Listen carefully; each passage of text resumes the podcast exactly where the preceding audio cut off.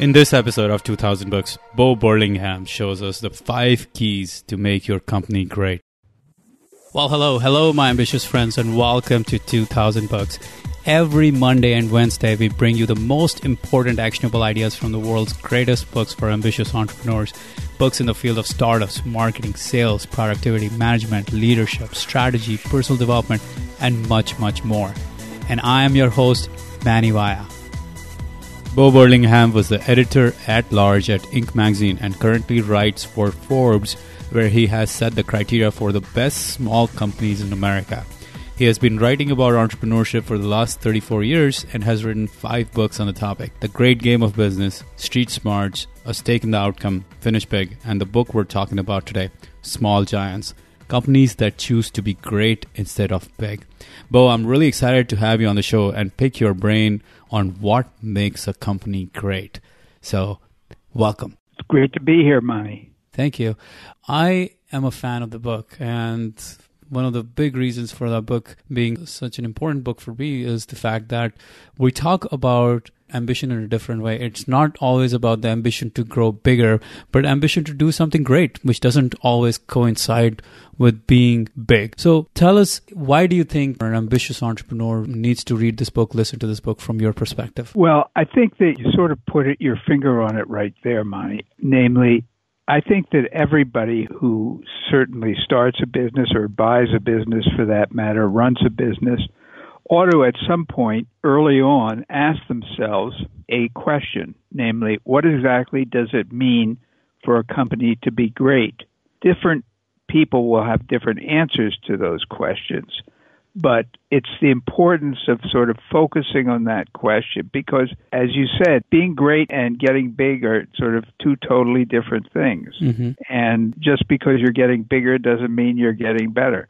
And so I think what the companies that I wrote about in Small Giants do is that they sort of, when you read about them, they make you ask the question of yourself, well, what do I think is a great business? And I think that's that's really important right there. So let us define that. What is a small giant? What does it mean to build a great business? What was your criteria for selecting these small giants? How do you define these great companies?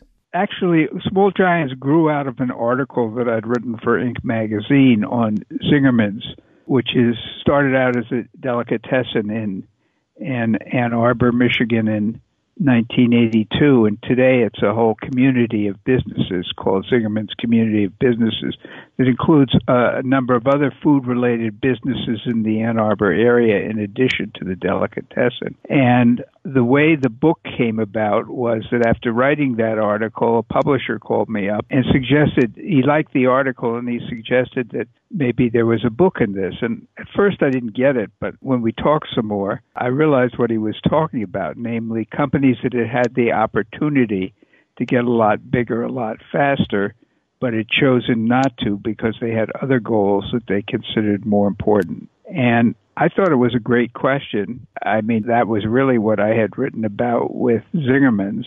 And I had no idea. I'd been at Inc. magazine at that point for about 20 years or so.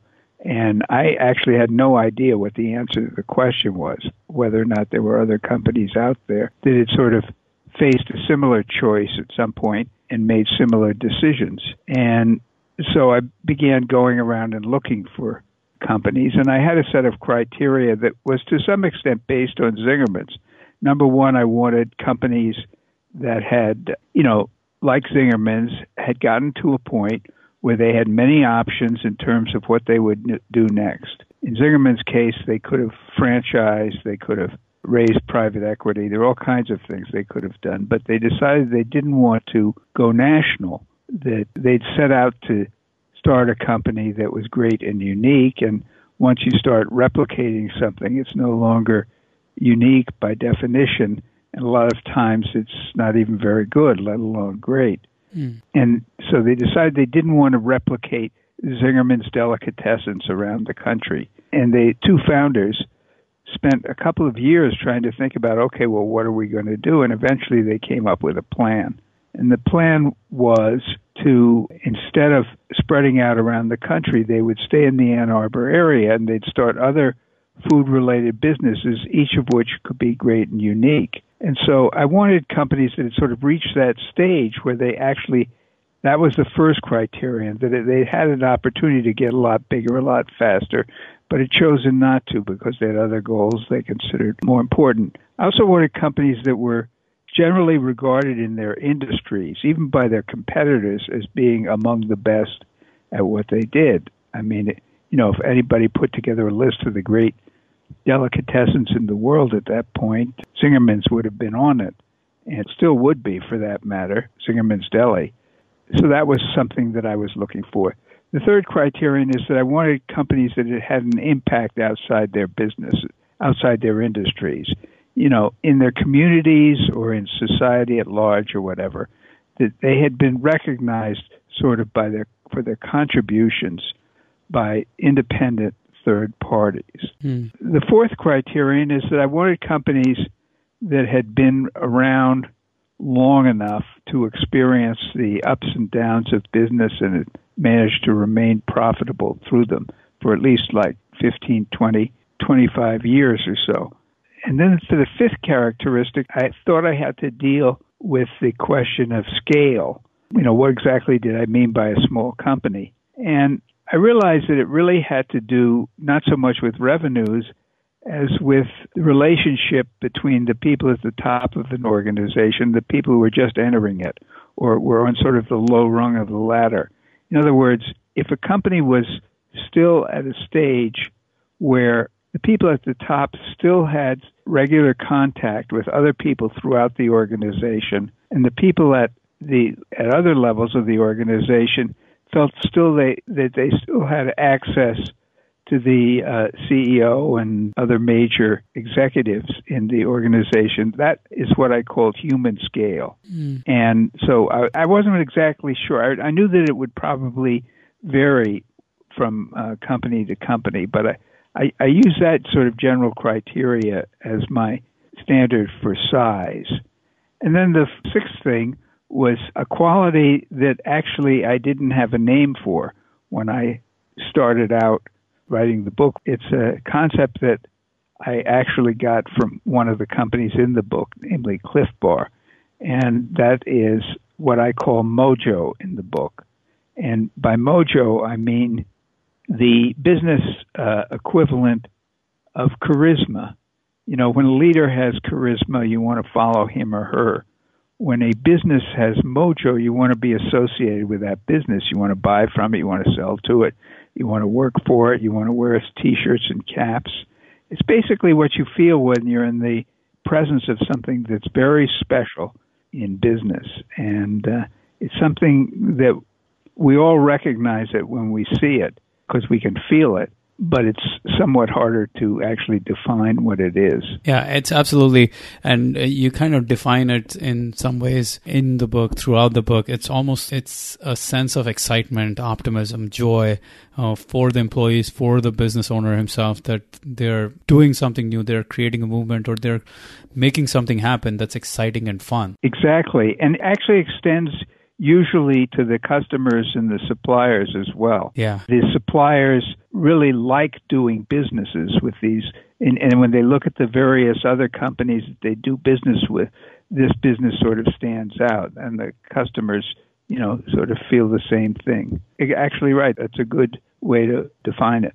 Yeah, and these are businesses that are almost, as you say, they're living for a higher purpose than just right. making more money. Right. There's more to that business than that. So let's talk about. I, I want to dig deeper into the whole idea of mojo and where it comes from, and I mean how we know it when we see it. So one of the key ideas you presented in the book was uh, the fact that the leaders know who they are and what they wanted out of the business. Seems right. like that's a really tough thing for a lot of leaders because the only thing that the society tells you to do is to make more money and to get bigger. Mm-hmm. It is a hard thing, but the fact is, is that most of the people I write about, the leaders that I write about, they if they hadn't known who they were and what they wanted, they couldn't have made the decisions that they made. I mean, you know, for Zingerman's, Zingerman's had a golden opportunity, and lots of people told them that they'd be crazy not to accept it because there were already people coming to them who wanted to start Zingerman's Delicatessens in other cities around the country. And so it would have been easy to franchise. And basically, when they went to other people for advice, most of the other people said, you know, you're nuts if you don't take advantage of this opportunity. But they knew they didn't want to do that. As Ari Weinzweig, who's one of the founders, put it, he didn't want to spend his life on an airplane flying to Sheboygan or Kansas City or wherever to inspect a mediocre Zingerman's and find out whether or not the coleslaw was fresh that wasn't his idea of the way he wanted to spend his life. And because he had that clarity in his own mind, he and his partner were able to come to a very unique alternative. You know, you can also look at somebody like Gary Erickson, who is the founder of Clif Bar, mm-hmm. which, you know, grew like crazy. It was started in the late 1980s and it, it grew like crazy uh, in the 1990s. So there were actually three major players Clif Bar, Balance Bar, and Power Bar. And then in the late 1990s, rather, the um, Balance Bar and Power Bar were bought by Kraft and Nestle. So suddenly he finds himself competing against these multi billion dollar companies that had the power to do all kinds of things that he couldn't do. And people were telling him, you know, you better do something or you're just going to get crushed by these guys. And he had a partner at that point who he'd brought in and given her 50% of the stock. And they both agreed that this was a very hairy prospect that they faced. And then, right about that time, uh, Quaker Oats came along and offered them $120 million for the business.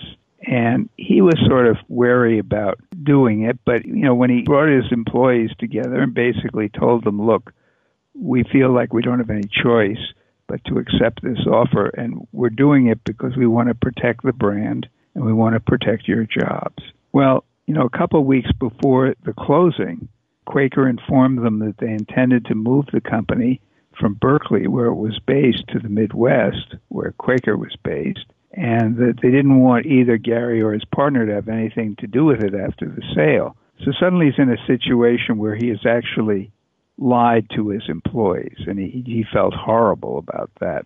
But, you know, these deals like this sort of take on a life of their own at, at a certain point. They develop this momentum that's hard to turn around. And so the negotiations went forward, and the lawyers were, you know, working out all the details.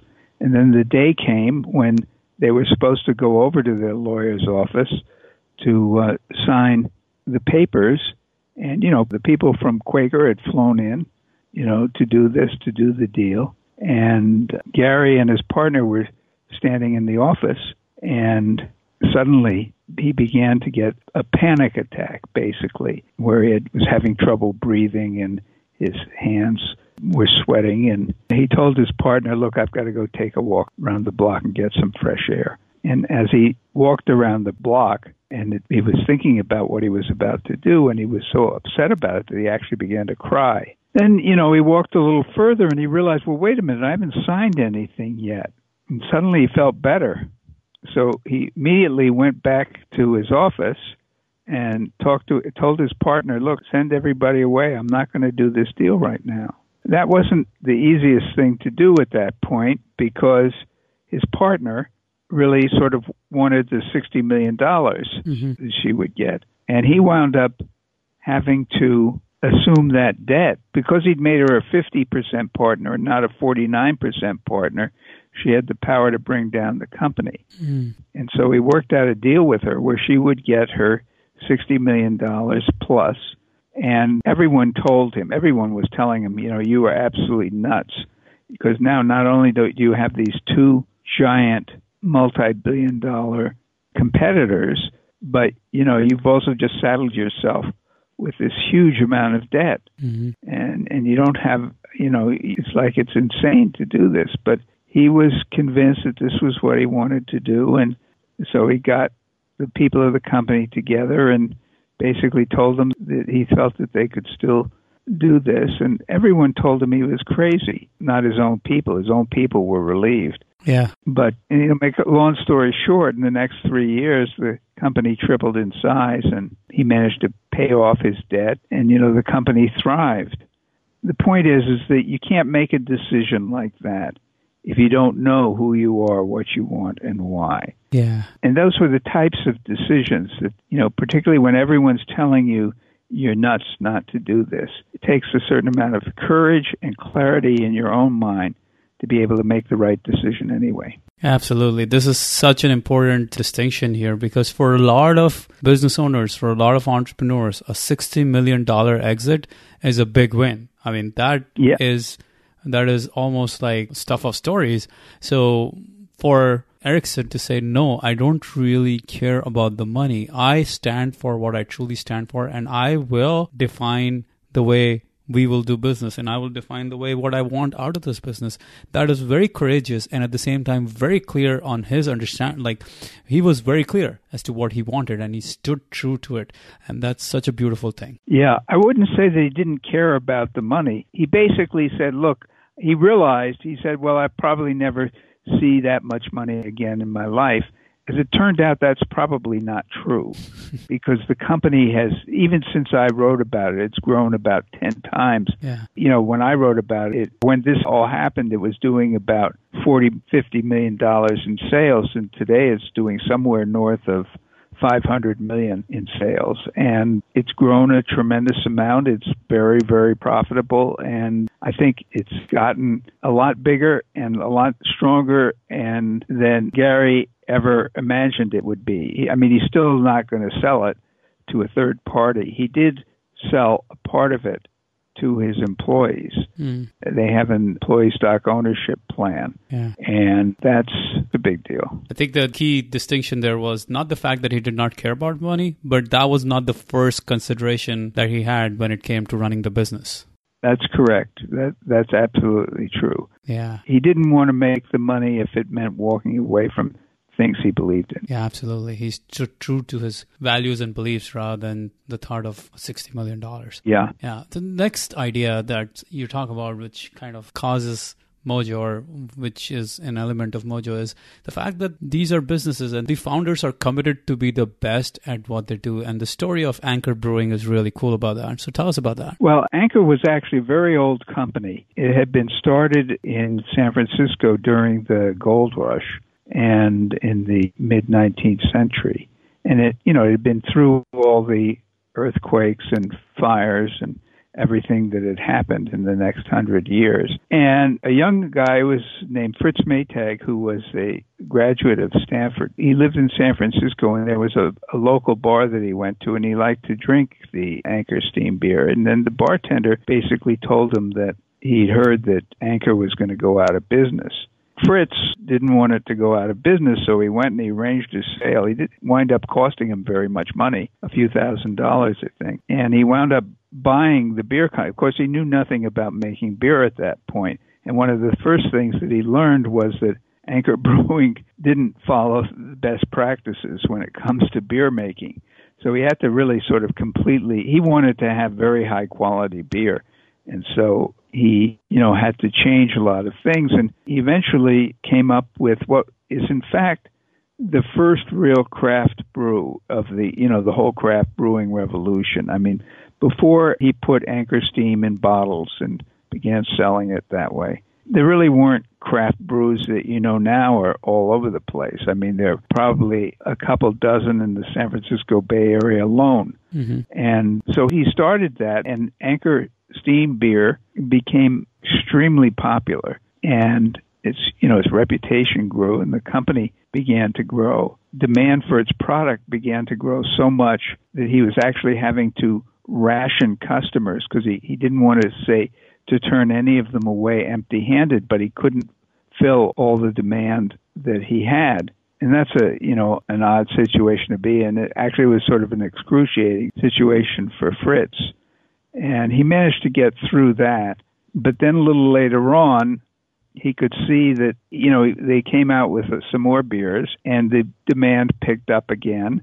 And he could see that he was heading toward a situation where he was going to have that situation again. And he was scared. And he thought that, well, maybe what I need to do is build another brewery. And in order to do that, he'd have to raise capital and he talked to people who are interested in something called a direct public offering. It's going public, but not in the typical way. And he got all ready to do that. And then right before they did it, he uh, sort of sat down with his senior staff and began talking about how their lives would change after they went public and how the company would have to change after they went public. And they agreed that they didn't want to make those changes, that basically they liked what they had. And so, you know, he decided to stop the public offering. He didn't do it.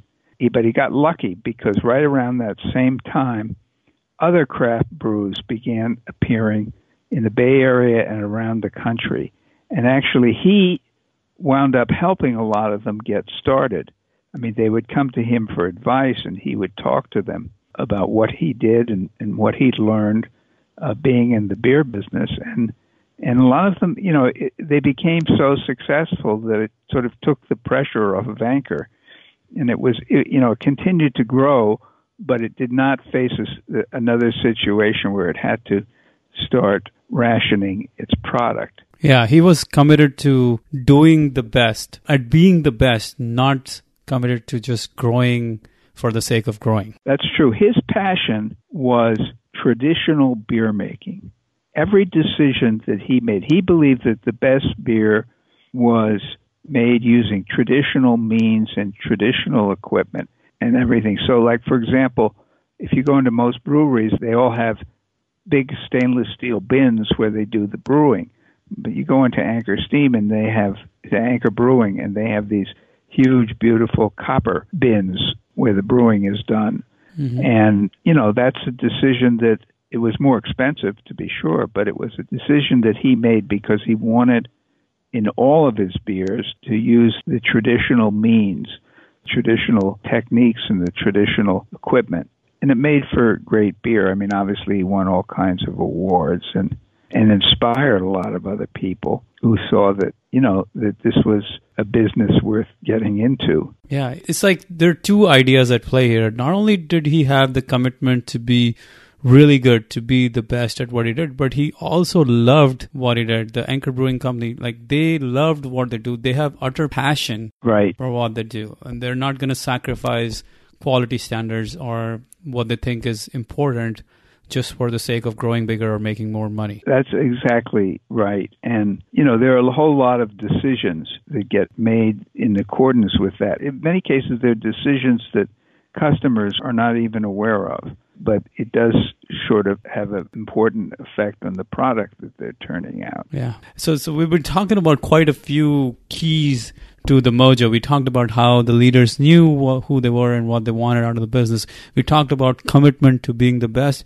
And then we also talked about loving what you do and having utter passion for the yeah. business. So really important components of mojo. However, the other side of the mojo is also this relationship with people and relationship with people from all different dimensions. Relationship with the community, relationship with the customers, with the suppliers, and with the employees. It's almost like thinking about the people they're affecting very consciously, very deliberately. Well, that's very accurate. You know, when I started, I had started out at Inc. in the early 1980s. And, you know, I was lucky to be in a situation where I was able to get to know a lot of the best companies and their leaders when they were still pretty young. You know, like Steve Jobs at Apple and Bill Gates at Microsoft and, you know, Yvon Chouinard at Patagonia, and Ben Cohen and Jerry Greenfield at Ben and Jerry's, and Tom Stemberg at Staples, and on and on and on. And one of the things that I noticed about the best of those companies then was that they had that quality that later wound, wound up calling mojo. You could feel it if you spent any time around them, if you went to visit them or you talked to their employees or their customers. And uh, my question, and, and all the companies that I chose to look at in the book, in this all the small giants, also had that quality. And my question was, where did it come from, and what did they do to hold on to it? And I decided to answer that question by looking at the qualities that they had in common. And you know, we we've talked about a couple of them. One is that one about the leaders knowing who they were, what they wanted, and why. Yeah. And another one was that the passion that they had not just for their own companies, but for what it was that their companies did. I mean, you know, again, you we mentioned Fritz Maytag. Yeah. Fritz, when he bought Anchor Brewing, he didn't know anything about beer, but it, you know, you talk to him today, and he will talk your ear off about you know how hops transformed the beer making industry because it turned out to be a preservative, and how democracy was born in the breweries of Northern Europe because that's where people gathered to talk about politics. Mm-hmm. He will go on and on with all of these sort of obscure things about beer making because he does have that passion for that, and that passion is really, and he sort of set up the company in a way so that that the passion for the product sort of is felt by everybody who works there. Yeah, and that's that's where the culture of like being really close to your people, or in some ways the culture of intimacy towards your employees, yeah, and in some ways your relationship with customers and suppliers and the community really comes into play because like that's really important essence of Mojo of building a small giant. Yeah, absolutely. I mean, as far as the communities went, it wasn't just that they gave back to their communities, although all of them did you know, do tremendous things for their communities.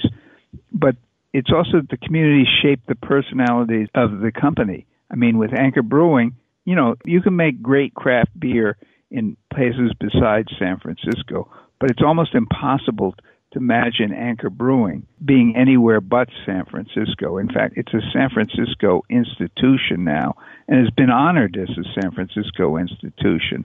And it continues to be. I mean, Zingerman's is similar. It's an Ann Arbor institution and has had a huge effect on the community of Ann Arbor. And, you know, Ann Arbor is where the University of Michigan is. And it's uh, sort of, Ari Weinzweig likes to say, it's more Mid-Eastern. You know, I think of having grown up in the East Coast, I think of Michigan is the Midwest, and he said, "Well, Ann Arbor is sort of more like the Mid East." I don't think he means the Middle East. The Middle East. Yeah. You know, it has that quality, and that quality is reflected in the company.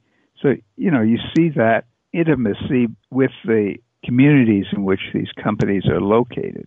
The thing I noticed about their relationship with the customers was how personal they all strove to make those relationships as personal as possible.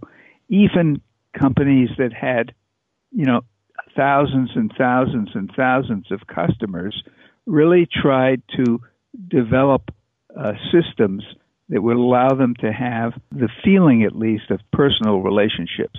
I mean, you know, Righteous Babe Records in Buffalo, New York, mm-hmm. was one of the companies in the book, and it was a company that was founded by a singer songwriter named Ani DiFranco, was very successful in the late 80s and early 90s, and all the big record labels wanted to uh, sign her up, and she decided she just didn't want to work for a big record label, and uh, so she started her own company in Buffalo, where she lived, and called it Righteous Babe Records. And you know, when I visited them, you know, there were like stacks and stacks of letters and gifts that people had mailed in to Ani and mm-hmm. to the company. And uh, what was int- what struck me as interesting was that she and her partner, who was actually running the company, had decided that they would hire somebody so that anyone who wrote into Righteous Babe Records would receive a handwritten reply from somebody, you know, not from Ani, but from somebody whom they had hired to do that. And that had to do with their absolute commitment to making the relationship as personal as possible. You know, I saw that with suppliers as mm-hmm. well. The thing about the employees, which was also very important, crucial in fact, with all these companies, was that they followed a principle that actually I think was best articulated by Herb Kelleher, who was one of the founders of Southwest Airlines. And Southwest Airlines, you know, was incredibly successful under his leadership. Mm-hmm. At one point, it was worth more than than the other top seven airlines combined. And when he was asked about what was the secret of his success, he he said, "Well, it's undoubtedly our culture because our culture is what allows us to do all the things that we that really have made us successful. For example, they were able to turn planes around in record time. That was a signature thing for Southwest Airlines.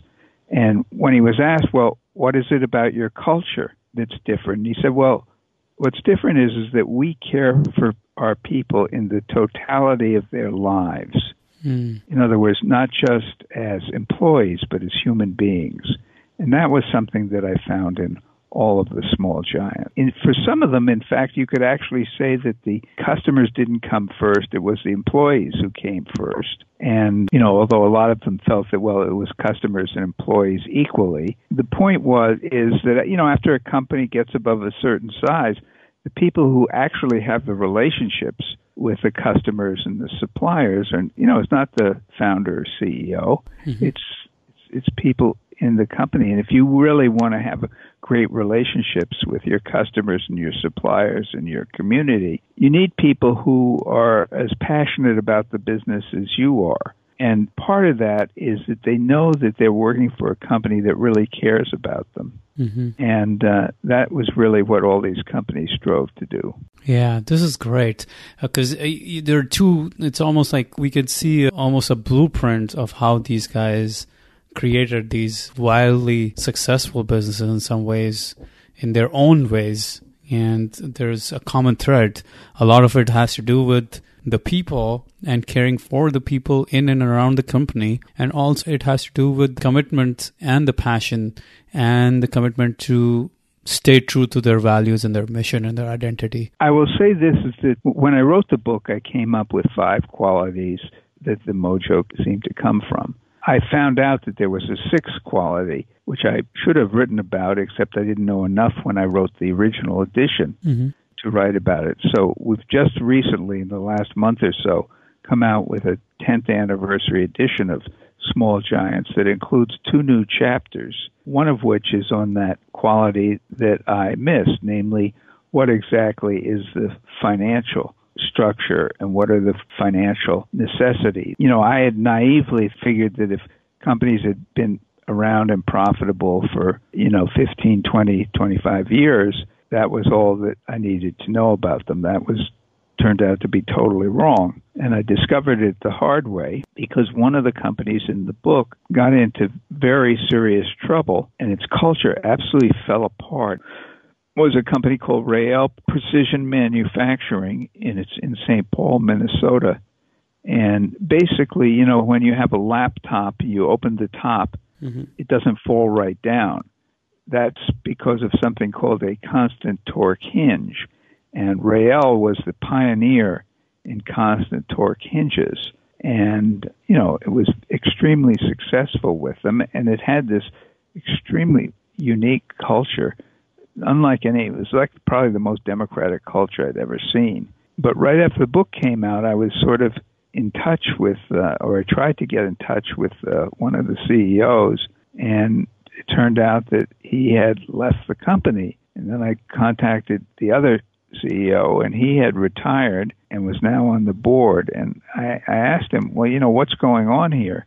And he said, Well, we, we're in a very serious situation. Uh, basically, we haven't been profitable, and we've had to sort of cut back. We've had to have people sort of take cuts in pay, mm-hmm. and it's gone on for a long time. And, and then what happened was that the board, the founders had, res- had resigned from the board because they were getting older, and that left uh, outsiders on the board, and the outsiders, along with this. Uh, former co CEO, and the outsiders had decided to get rid of the two CEOs and, and instead appoint someone else who was more of a traditional CEO and yeah know, they were they were not able to pay attention to the balance sheets and not keeping it healthy yeah, and not protecting well, their gross margins right? Well what happened with them in particular was it's a long story but when they had moved when manufacturing of laptops had moved to Asia, they found themselves in an extremely competitive market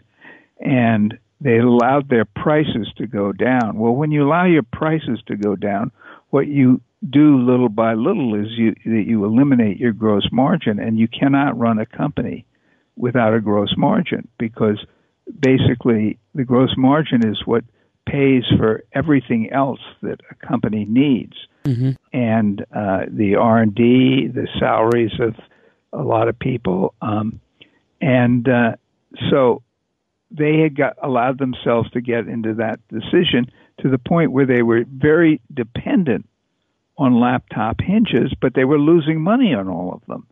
And that's just unsustainable. Mm-hmm. So, fortunately, there's a happy ending to the story, namely that, you know, the, things got a lot worse before they got better. And finally, they got a new CEO who came in who recognized what the problem was and, and recognized that this one product that they were so dependent on was in fact killing them. And so he realized that, that if you were going to save the company, you had to stop being reliant on that product. Right. That's not something you can do overnight. It takes, in his case, it took a year or more to change, but he was successful in doing it and uh, he was also successful in rebuilding the culture. What happened? Why was he successful? Like, was he more of a financial whiz at that point? No, well, there were a couple of reasons. Number one, he was smart and he was able to look at the situation realistically. You know, in Jim Collins's books, he Good to Great or you know any of his other books, he talks about the importance of being able to confront the brutal facts.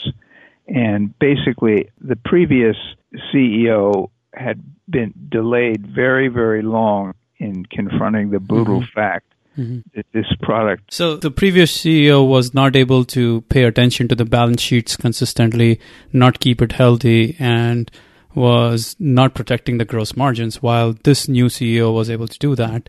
And that's kind of what uh, small giant needs to be able to focus on. Is that is that what we're saying here? Yeah, well, that's it. What happened with Reell particularly emphasized the gross margin issue. There was another company that I had written about called Rhythm and Hues, which was a computer special effects company, probably one of the greatest ever. It wound up winning the Academy Award for its work on Life of Pi, you know, with the uh, boy and the tiger on the boat in these stormy seas, mm-hmm. which was all done by computer special effects.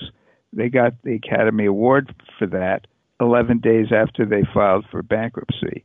So I had to go in and figure out, well, what happened to them? There it wasn't a gross margin. I mean, eventually it became a gross margin problem, but the real underlying problem was the industry had changed and the business model that had been successful had allowed them to survive before had become out of date and the company hadn't changed mm. its business model. Very interesting. And there was another one that really, you know, relates directly to the balance sheet, which it was a company that would have been in the book if I'd known about them when I wrote it the first time. It was a pizza company, a fantastic pizza business outside Chicago that, you know, they got into trouble for because of the balance sheet. The the, mm-hmm. the like most new entrepreneurs, the owner was, you know, ignorant of finance when he started, and in particular, he wasn't at all aware of the importance of keeping an eye on the balance sheet and making sure that it's healthy in the sense that you don't have so much debt that you can't pay off anymore, that you won't be able to pay it off. And when he got into trouble, he didn't really know why he was getting into so much trouble. Uh, he had various explanations that were wrong, but when he finally got the help he needed, he realized that the problem was that he'd taken on more debt than he could possibly uh, sustain, and that he had to make some serious changes. Now, again, that one had a happy ending as well, mm-hmm. because the the company Nick's Pizza and Pub had been such a great citizen of its community that when he sort of let out the word that they were in trouble and they might go out of business in a, a couple months. And he asked sort of his customers to, if they wanted to help, they could come by, they could help by coming to the rescue of the business by uh, just signing up to come and eat, at, uh, you know, buy pizzas. Mm-hmm. And the community turned out in force. You know, their sales increased by a hundred percent for the next two months.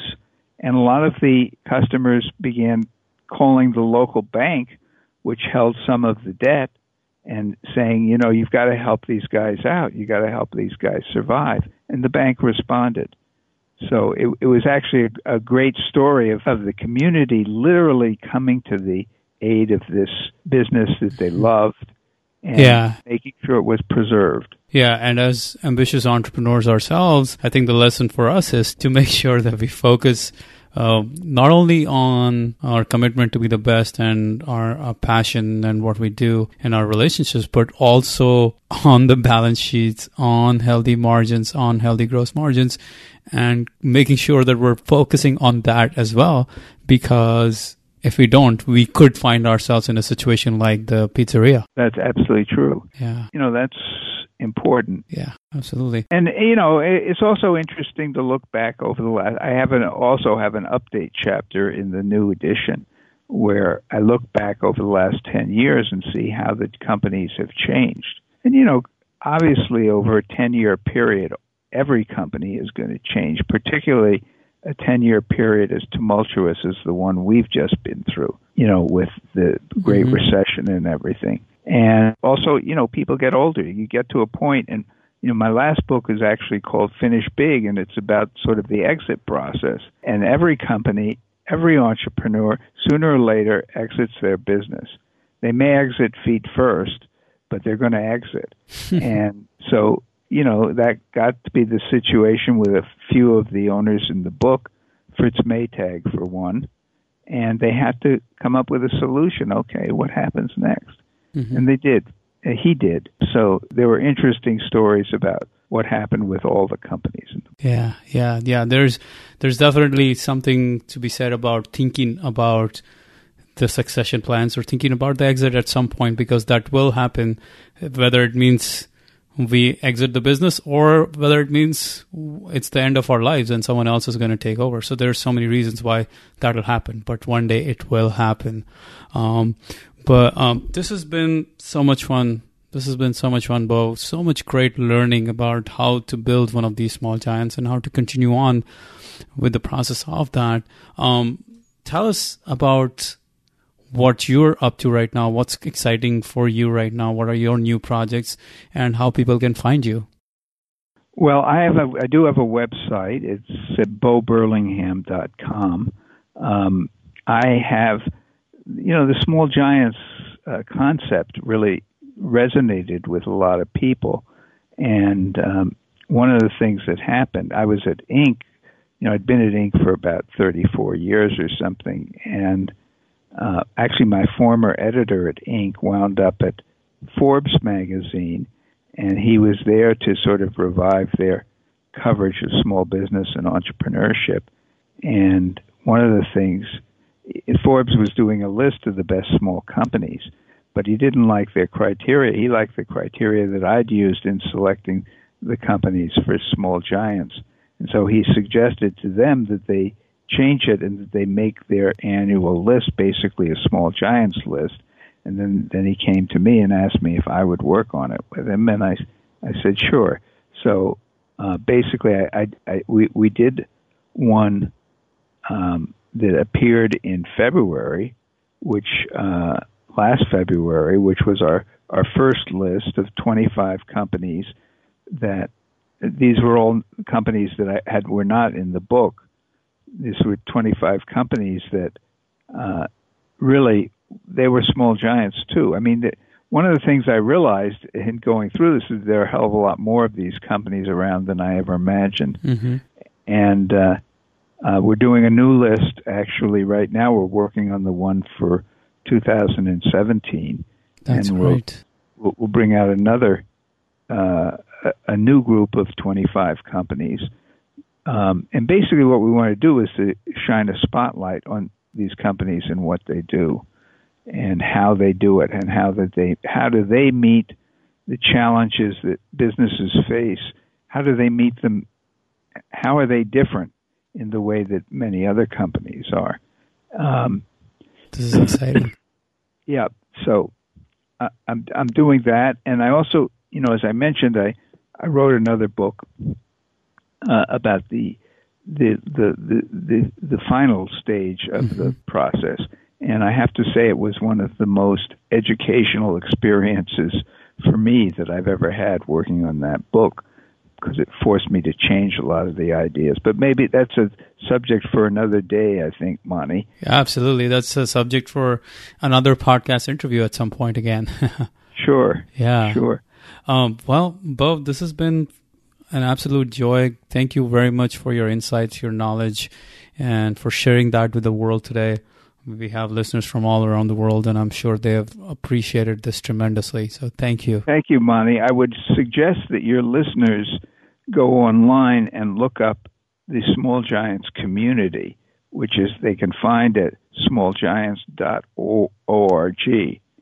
Um, Absolutely. What's one of one of the things that the book that came out of the book was that a lot of these companies decided that they wanted to get together and meet with each other and learn from each other, and so the Small Giants community wound up being formed, and it, it's thriving right now.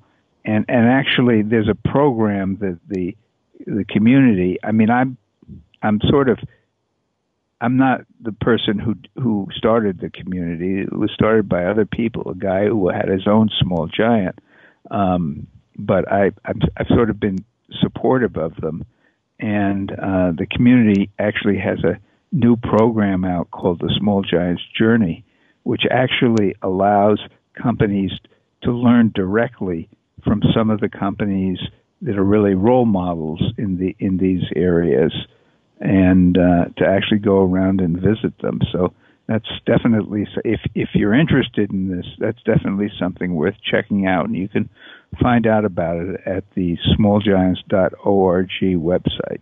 Definitely, smallgiants.org. Well, thank you very much, Bo. This is, uh, I'm sure our listeners will check it out as well. A lot of ambitious entrepreneurs here. So, thank you again for all the knowledge, all the insights. Thank you, Monty. So, my ambitious friends, I have a very important question for you. What is the single biggest indicator and predictor of success? Because in my reading of over 1,000 books, I have found out that there is one common thread, one common indicator that ties all of the greatest success stories in this world. And this is a factor that has been emphasized again and again and again in the greatest books ever written on the topic of accomplishing our goals. The greatest thinkers and achievers have all said the same thing from Marcus Aurelius, the Stoic philosopher 2000 years ago, to the greatest UFC fighters of today. And from champion athletes like Babe Ruth and Michael Jordan to big time entrepreneurs like Elon Musk. So, here at 2000 Books, we have created a 90 day course specifically on this topic where we summarize 40 of the greatest books ever written on this topic. So, reading these books, reading these 40 books, can take you almost 250 plus hours. And if you read one hour every day, Monday through Friday, every week, this reading can take you a year. But what we have done is we have summarized the knowledge from these books into daily 5 to 10 minute bite sized videos so that you can absorb a new idea or a couple of new ideas every single day and take action on them. Take action on them and build them over time over a period of 90 days. So come check out this course at 2000books.com slash tough. That's T-O-U-G-H tough or text the word tough t-o-u-g-h to 44222 and get more information on this course. The course is now live and you can join at any time and i look forward to seeing you on the inside of the course